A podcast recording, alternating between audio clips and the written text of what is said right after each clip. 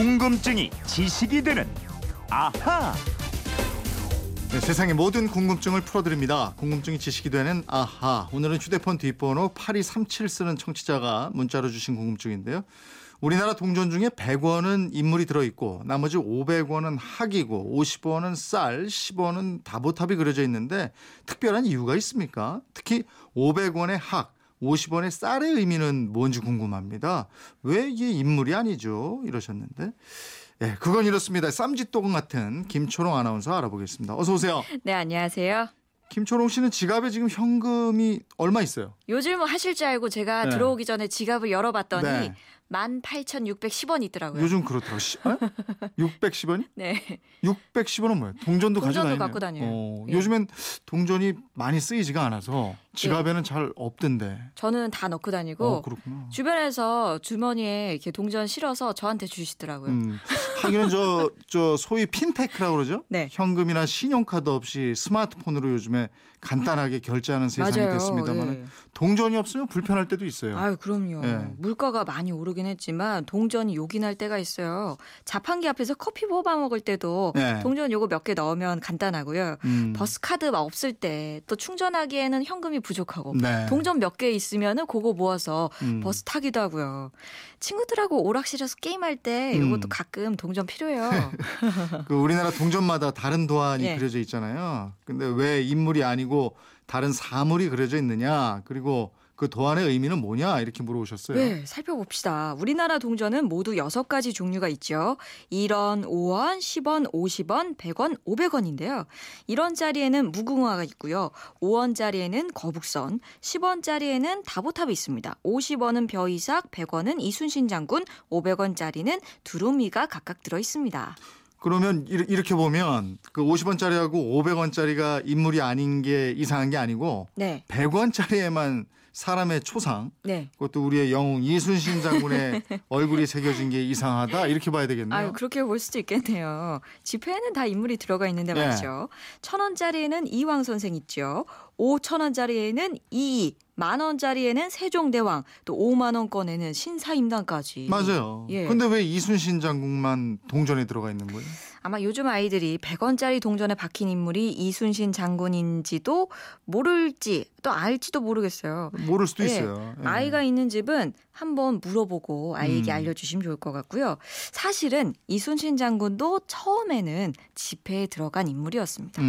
1952년에 최초로 500원짜리 지폐가 만들어졌는데요. 네. 이때 500원 지폐에는 이승만 초대 대통령이 그려져 있었습니다. 그러다가 이순신 장군으로 도안이 바뀌었고요. 네. 100원짜리 지폐에는 세종대왕 얼굴이 그려져 있었어요. 네. 또 1970년 처음으로 100원짜리 동전이 발행되는데요.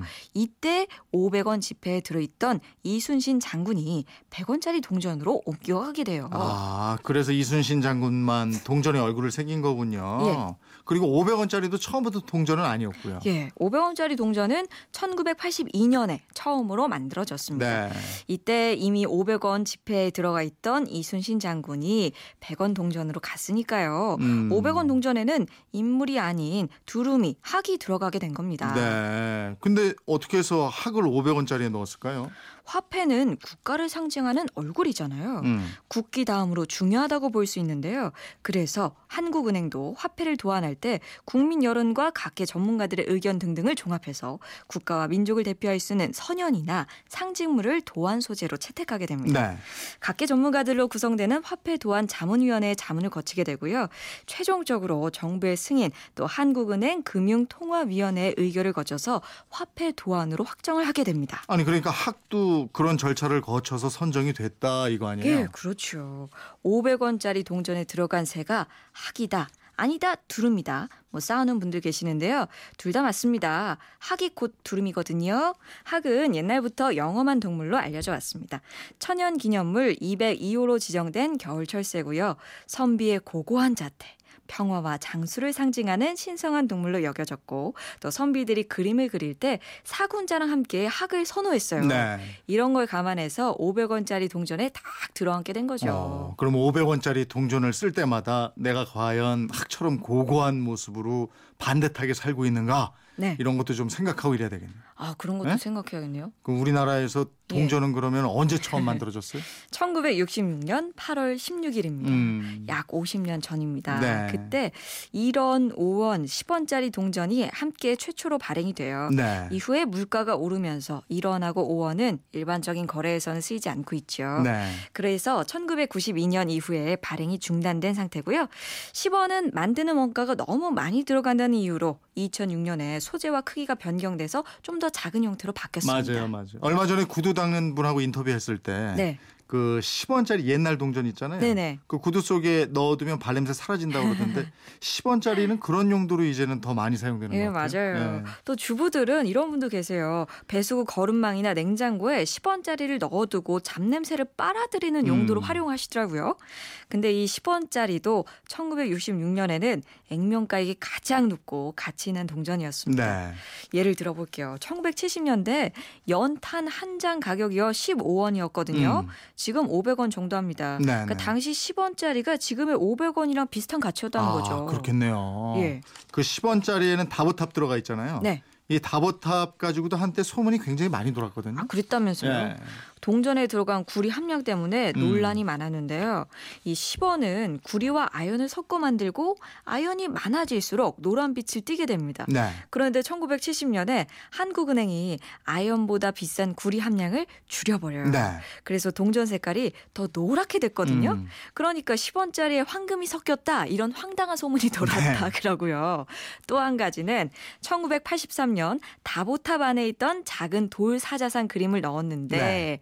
이 돌사자상이 불상이고 이것이 노태우 전 대통령을 대통령에 당선시키기 위해서 미리 10원 동전에 넣어놨다 네. 이런 소문이 돌았어요. 네. 하지만 모두 다 근거가 없는 것이었죠. 그러게 말이에요. 근데 왜 10원짜리 동전에 다보탑을 넣었을까요? 아, 이 다보탑이 535년 법흥왕 때 짓기 시작해서 751년 경덕왕 때 지은 아주 뛰어난 석조물인데요. 네, 네 기둥의 가운데에 4마리의 돌사자가 있었어요. 네. 이게 일제시대에 없어지고 현재는 딱 하나만 남아있는데요.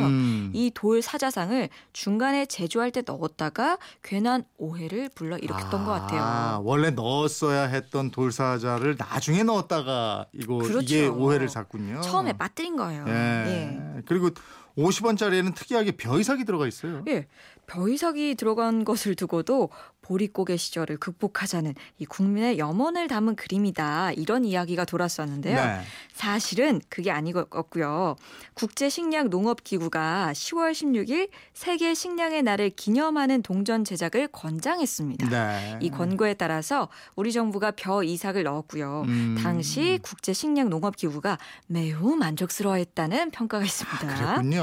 예. 네. 1966년이면은 아직 보릿고개가 있고 또 먹을 게 풍족하지 않았 던 시절이라서 네. 그런 얘기가 나온 것 같네요. 네네. 예, 오늘은 파리 37님 덕분에 우리가 매일같이 사용하는 동전에도 많은 비밀이 숨어 있었다. 이걸 알게 됐습니다.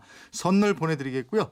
이분 저는 궁금증, 호기심 생길 때 어떻게 하면 됩니까? 그건 이렇습니다. 인터넷 게시판 열려 있고요. MBC 미니 휴대폰 문자 샵 8001번으로 문자 보내주세요. 짧은 문자 50원, 긴 문자 100원의 이용료가 있습니다. 기다리고 있을게요. 네, 내일은 어떤 궁금증 풀어주실 거예요? 아, 수학을 싫어하거나 포기하는 학생들이 많다고 하죠. 수포자라고 하는데요. 네.